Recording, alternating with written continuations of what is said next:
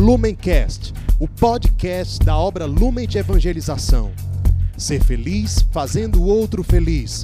Acesse lumencerfeliz.com.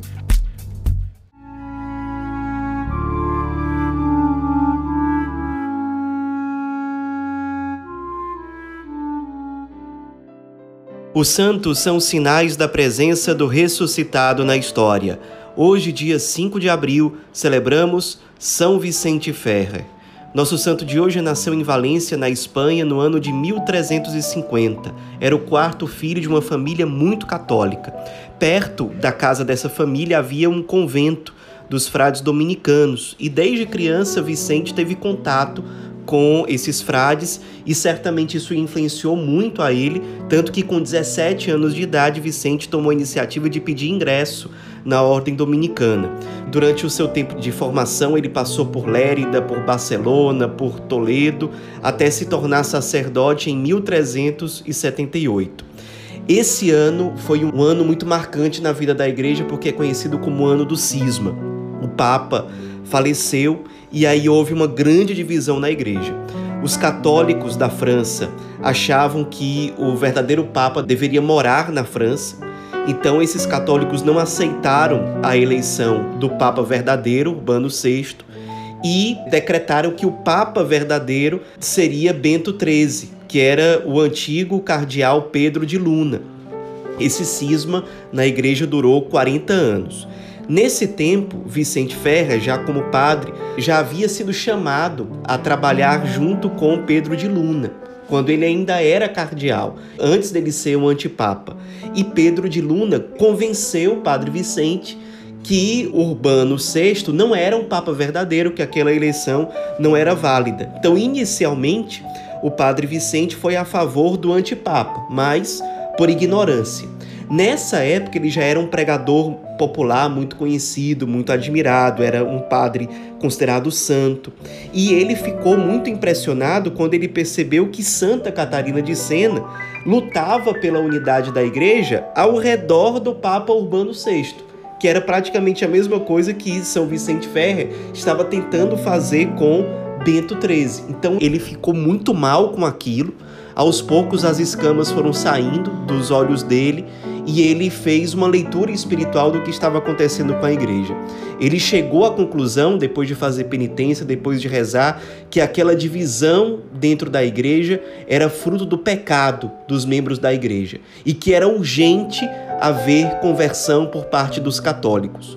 Era isso o que precisava ser feito como prioridade: lutar pela conversão das pessoas. Se as pessoas se convertessem, a igreja voltaria a ter unidade. Era isso que ele pensava. E ele foi um grande profeta no seu tempo a partir disso. Houve uma invasão na cidade de Avignon, era lá que morava o antipapa, Avignon na França, e durante essa invasão, o Padre Vicente quase morreu, por milagre ele se salvou, e nesse contexto ele teve uma visão mística de Nosso Senhor Jesus Cristo perto de São Francisco de Assis e de São Domingos de Gusmão, os fundadores das duas grandes ordens mendicantes da Idade Média, os franciscanos e os dominicanos. E nessa visão, o Padre Vicente se percebia chamado por Deus a ser um pregador em toda a Europa, um pregador pela conversão e a partir da conversão pela unidade da igreja. Então, a partir disso, ele tinha certeza do chamado de Deus para ele. Nessa época, ele era prior de um convento dominicano, mas ele fez muita força para pedir a Bento XIII, o antipapa, que permitisse que ele saísse de Avignon para pregar em outros lugares. Bento XIII foi muito resistente a isso, mas Vicente Ferrer acabou vencendo essa resistência e saiu pregando por vários lugares. Pela Espanha, pela França, pela Suíça, pela Itália, por vários lugares.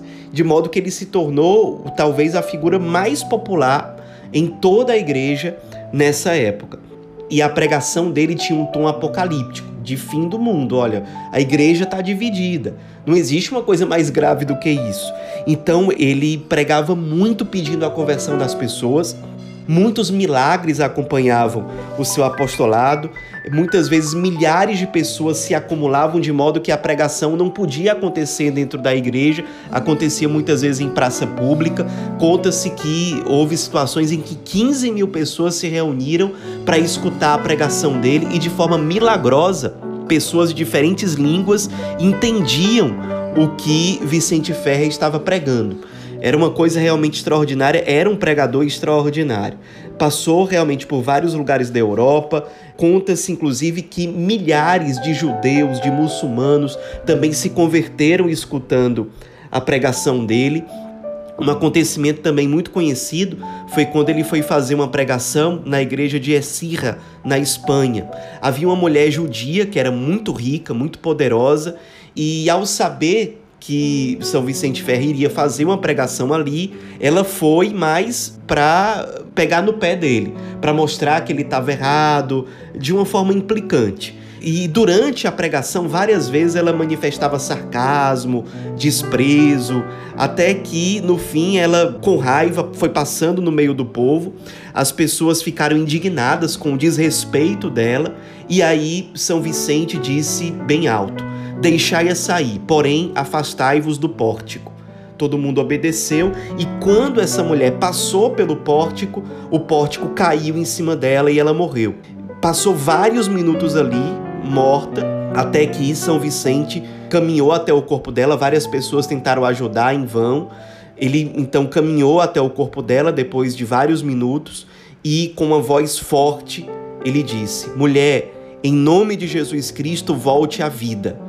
Então a mulher ressuscitou, todo mundo ficou maravilhado com aquilo, e claro, depois daquele milagre, aquela senhora se converteu ao cristianismo e foi uma católica exemplar até o fim da vida. Como esse, muitos milagres acompanhavam as pregações de São Vicente Ferre. Também foi a época da peste negra que matou grande parte da população da Europa. Ele também fazia uma leitura espiritual sobre aquilo. Ele também interpretava que aquilo deveria ser encarado como uma motivação para que as pessoas se convertessem. O tempo estava próximo. Ele costumava dizer nas suas pregações: ossos secos, ouvi a palavra de Deus. Houve ocasiões em que o próprio Papa cardeais, bispos, escutavam as pregações e, mesmo diante do Papa, diante dos cardeais e dos bispos, ele dizia que era preciso se converter. Quando apareceu a peste negra, ele dizia para as pessoas: cultivai o santo temor de Deus e só a ele dai louvor e glória. Lutou pela unidade da igreja, ainda atuou como juiz na eleição do novo rei de Aragão na Espanha. Não se sabia quem era o sucessor legítimo, então ele interviu e foi escolhido Ferdinando I como novo rei de Aragão por intervenção dele, porque as pessoas sabiam que ele tinha total credibilidade, era uma pessoa correta, uma pessoa virtuosa, iria tomar a melhor decisão e uma decisão que não fosse enviesada, que não fosse parcial. Houve um momento muito importante na igreja, que foi o Concílio de Constança, em que São Vicente Ferrer foi chamado a participar. O concílio aconteceu em novembro de 1414 Nesse concílio, Vicente Ferrer fez uma pregação convocando toda a igreja à conversão e à unidade. Ele teve uma participação muito importante, com muita humildade, ao deixar de lado qualquer tipo de apoio a Pedro de Luna, que era o antipapa Bento XIII, e no fim do concílio, os dois papas, Urbano VI e Bento XIII, o antipapa, na verdade, acabaram renunciando pelo bem da igreja e o novo papa eleito era Martinho V. A igreja saía, portanto, com uma unidade mais consolidada a partir da atuação fundamental de São Vicente Ferre, que certamente preparou o terreno para que aquele concílio pudesse acontecer e chegar até aquele fim.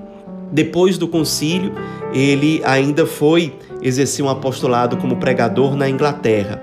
Foi lá que ele passou os seus últimos anos de vida, até falecer com 69 anos de idade, no dia 5 de abril de 1419. Nos esperemos na vida desse grande profeta dos séculos 14 e 15, o profeta da conversão, o profeta da unidade, o profeta que amou a igreja e por isso se sacrificou por ela. E por isso se tornou um pregador itinerante, incansável, homem virtuoso, santo, que lutou muito pela salvação das almas. Nos inspiremos para, assim como Vicente Ferrer foi resposta no seu tempo, para que nós sejamos resposta hoje. São Vicente Ferrer, rogai por nós.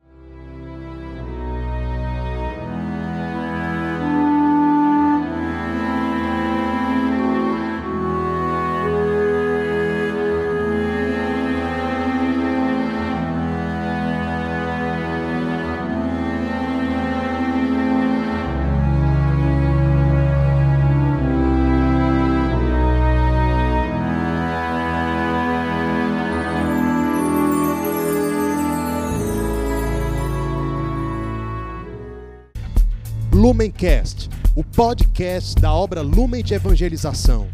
Ser feliz fazendo o outro feliz. Acesse lumencerfeliz.com.